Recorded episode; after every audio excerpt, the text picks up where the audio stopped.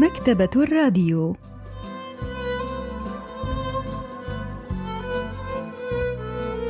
أهلا وسهلا بكم في حلقة جديدة من البرنامج الأسبوعي مكتبة الراديو الذي نستعرض من خلاله كتابا جديدا كل أسبوع. واليوم سوف نستعرض قصة بقرة للكاتب جون يونغ تيك. لحظات ونوافيكم بالتفاصيل.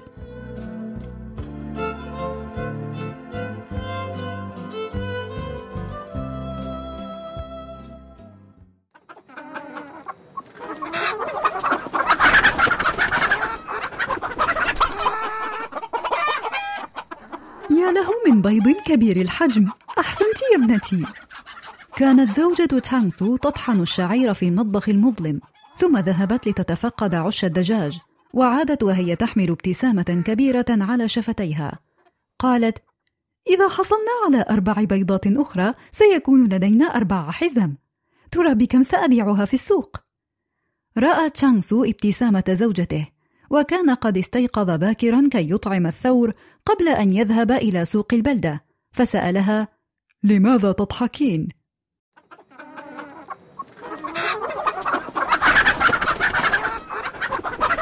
أنا سعيدة لأن دجاجاتنا تبيض كل يوم ولكنني إن اشتريت دجاجة أخرى بثمن هذا البيض الذي سأبيعه سيكون لدي عشر دجاجات تبيض وسوف تبيض الدجاجات العشر عشر حزم من البيض في وقت سريع. وعندها سأتمكن من بيع ذلك البيض وإضافة القليل من المال إلى ثمنه كي أبتاع خنزيرا. كان يعرف ما تفكر فيه زوجته. سألها ولماذا لا تطهين بعض هذا البيض لابننا ولك؟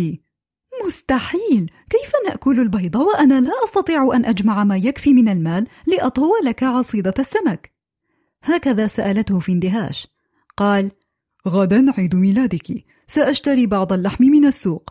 اجننت ما الفائدة من عيد مولدي؟ وكيف سنتحمل دفع ثمن اللحم؟ ربما فيما بعد.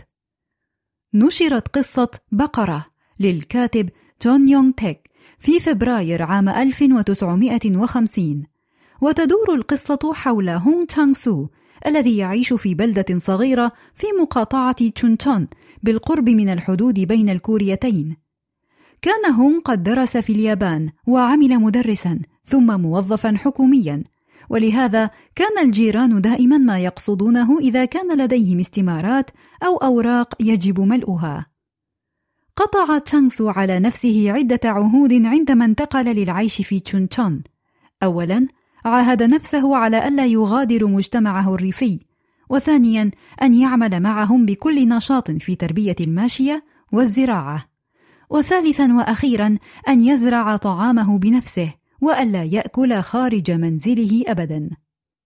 احترمت زوجته رغباته تلك، ووعدته بأن تفعل كل ما يريد حتى يتم ابنهما عامه العاشر وكان ذلك عندما كان في الثانية من عمره فحسب كانت تستمتع بتربية الدجاج وكان هو يحب تربية الماشية كثيرا وبفضل مهاراتهما في تدبير نفقات الأسرة عندما أتم ابنهما يونغ دوك عامه العاشر أصبحت الأسرة تمتلك حقول أرز ومنزلا وماشية متنوعة.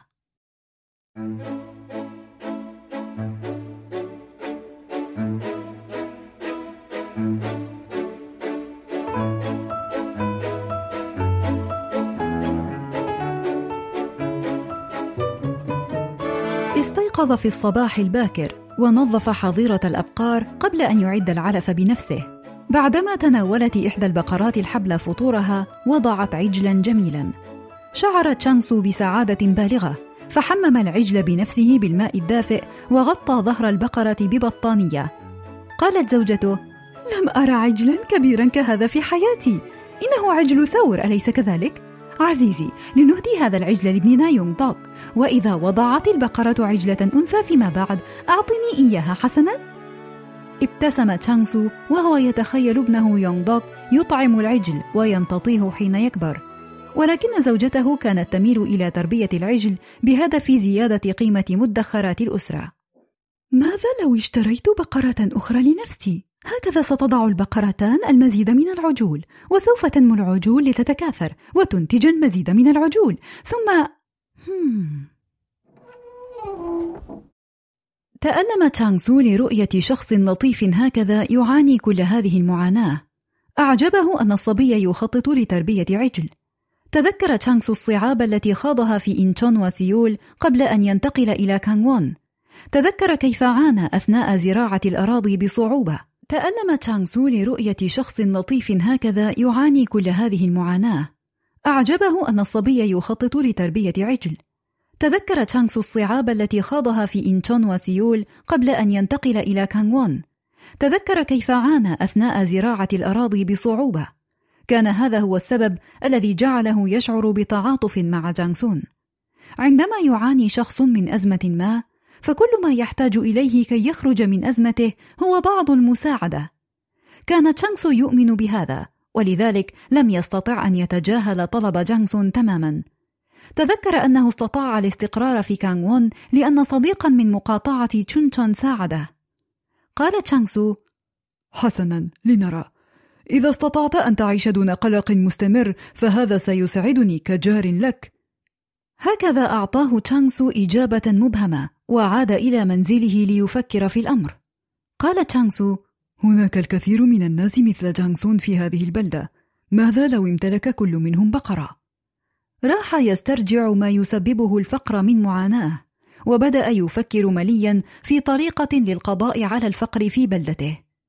بعد تفكير طويل اشترى تشانغسو عجلا من أجل جانسون الناقدة الأدبية جون سو يونغ تشرح لنا سبب ذلك التصرف 작품은 1945년에서 50년까지 이어진 사회적으로 매우 혼란했던 해방기에 كتبت هذه القصة في الفترة بين 1945 و 1950 وهي فترة شهدت قلق واجتماعي عنيف وهي ترينا إدراك الكاتب العميق للواقع من حوله في تلك الفترة الصعبة ففي تلك الفترة انقسمت كوريا إلى دولة شمالية وأخرى جنوبية وكانت العلامات التي تنبئ بحرب قريبة في كل مكان وأحداث القصة تدور أيضا بالقرب من الحدود الفاصلة بين الكوريتين وقصة العجل هنا تستعرض الصراع بين أطياف المجتمع في تلك الفترة. عندما اكتشفت زوجة تشانغسو أنه ابتاع عجلا لجانسون غضبت غضبا شديدا. هل تظن أنك كونت كل تلك الثروة وحدك؟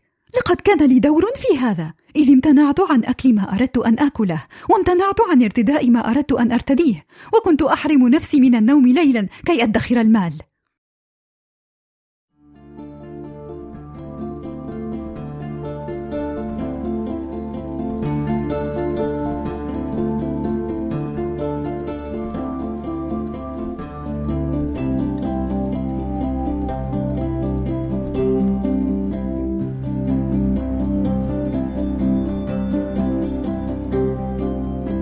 حاول تشانسو أن يهدئ زوجته وأن يشرح لها سبب ما فعله ولكنها لم تستطع أن تتفهم موقفه. في السنوات الخمس التالية لذلك عانت أسرة تشانسو من عدة أزمات إذ توفي ابنهما يونغ دوك متأثرا بمرض أصابه ومرضت زوجة تشانسو بعد ذلك حتى صارت طريحة الفراش. أما ثمار ما كانا يزرعانه فكانت الحكومة دائما ما تستحوذ عليه بالقوة. ورغم كل ذلك ظل تشانغسو يزرع أرضه ويعتني بماشيته وظل يشتري العجول من أجل الجيران المحتاجين. ونتيجة لذلك أصبحت القرية بأكملها أكثر ثراء من ذي قبل.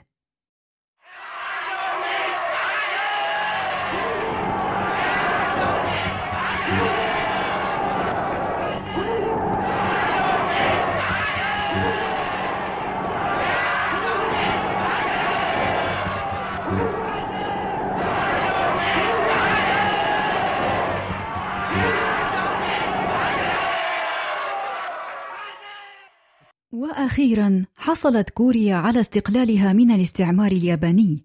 أراد تشانغسو أن يواصل الزراعه ولكن فكرة أخرى خطرت لزوجته. كل أصدقائك انتقلوا إلى تشونتون أو سيول وأصبحوا من الناجحين. أما نحن فحبيسون هنا في تلك القرية الصغيرة. هل تريدنا أن نواصل حياة العمل الشاق هذه؟ كانت قرية تشانغسو تقع جنوب دائرة عرض 38 التي تفصل بين الكوريتين مباشرة. وكان يريد أن يواصل الزراعة كما عاهد نفسه في الماضي. قالت زوجته لم أعد أستطيع مواصلة العيش هنا. بإمكانك أن تظل هنا إن أردت. أما أنا فسأبيع بقرتي وأنتقل إلى العيش في سيول أو تشونتون. حتى لو كانت البقرة ملكا لك كيف تبيعين كائنا خدمك بجد ونشاط دون أن يشكو هكذا بكل قسوة؟ ولماذا أشعر بالذنب من أجل بقرة؟ إنها مجرد حيوان. لا يهمني لا أريد أن أبقى هنا أكثر من هذا.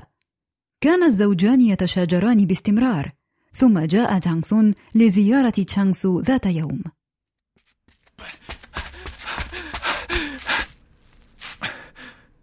الأوغاد في الشمال ذبحوا بقرتنا ماذا أفعل بشأنهم؟ راح تشانغسو يتأمل السماء بعينين دامعتين دون أن يتفوه بكلمة.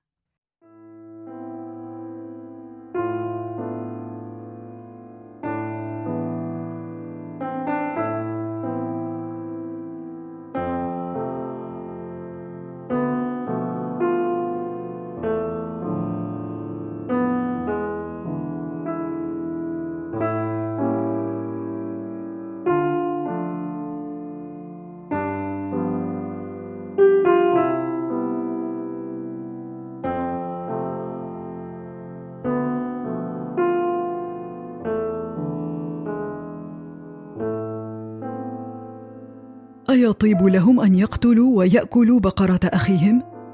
هكذا تمتم لنفسه وهو يصعد على الجبل ويتأمل القرى من تحته إذ غطاها الضباب فصار مظهرها لا يختلف عن قرى الشمال. وراح يفكر في زوجته وفيما حدث له خلال السنوات العشر السابقة. وفي كل الأحداث التي شهدتها قريته ووطنه. حاول أن يفكر فيما يجب أن يفعل لكنه لم يستطع إلا أن يبكي.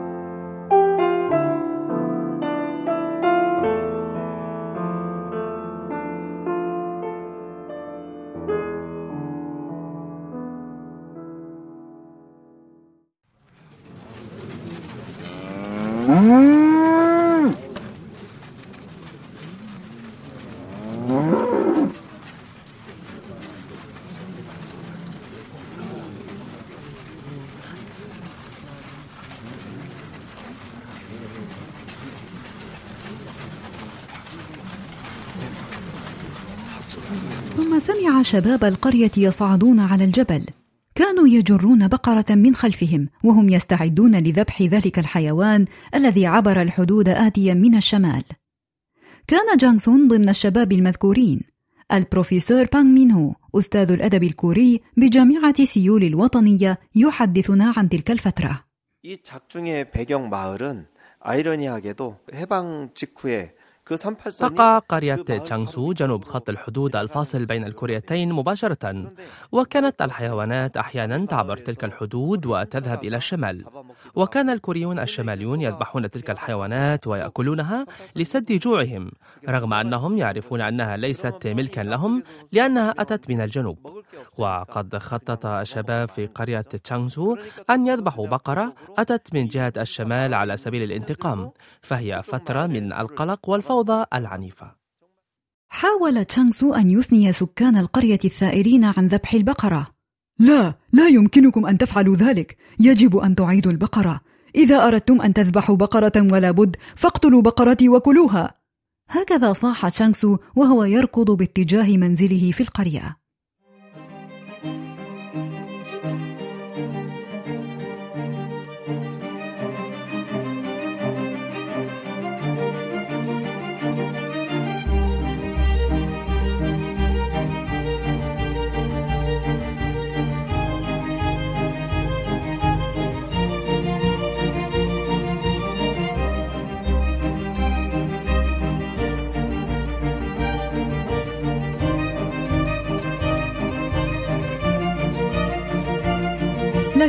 لكنه حين ذهب إلى حظيرته كي يعطيهم بقرته وجد الحظيرة فارغة. لم تكن البقرة هناك. لم تكن داخل المنزل أو خارجه. عندما دخل حجرته وجد ورقة على الأرض كتب عليها بخط غريب سآخذ بقرتي لا تبحث عني.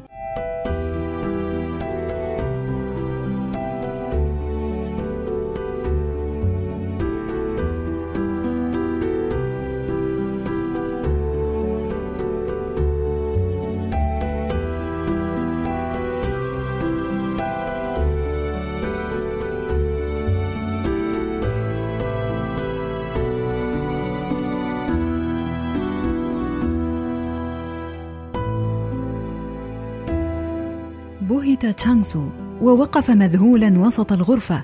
بعد فترة أخرج بعض المال من صندوقه وأعطى جانسون ما يكفي من المال كي يشتري بقرة ثم أخذ بعض المال لنفسه. وبعدها غادر القرية بعدما تحدث مع والدة جانسون. ولم ير أي شخص هونغ تشانغسو في القرية بعد ذلك أبداً.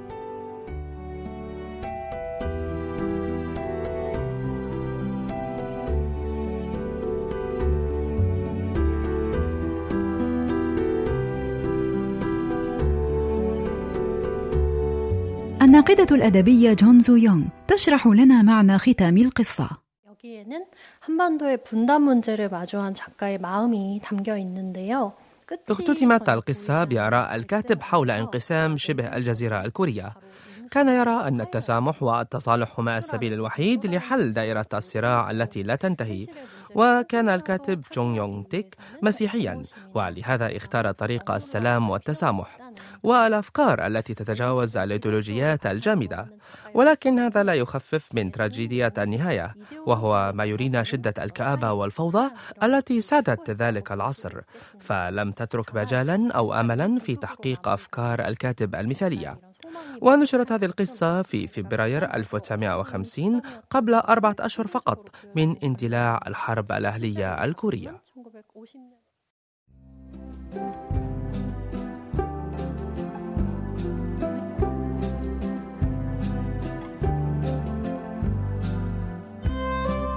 استعرضنا معا قصة بقرة للكاتب تون يونغ تيك. وإلى اللقاء في الأسبوع القادم مع كتاب جديد ومبدع جديد.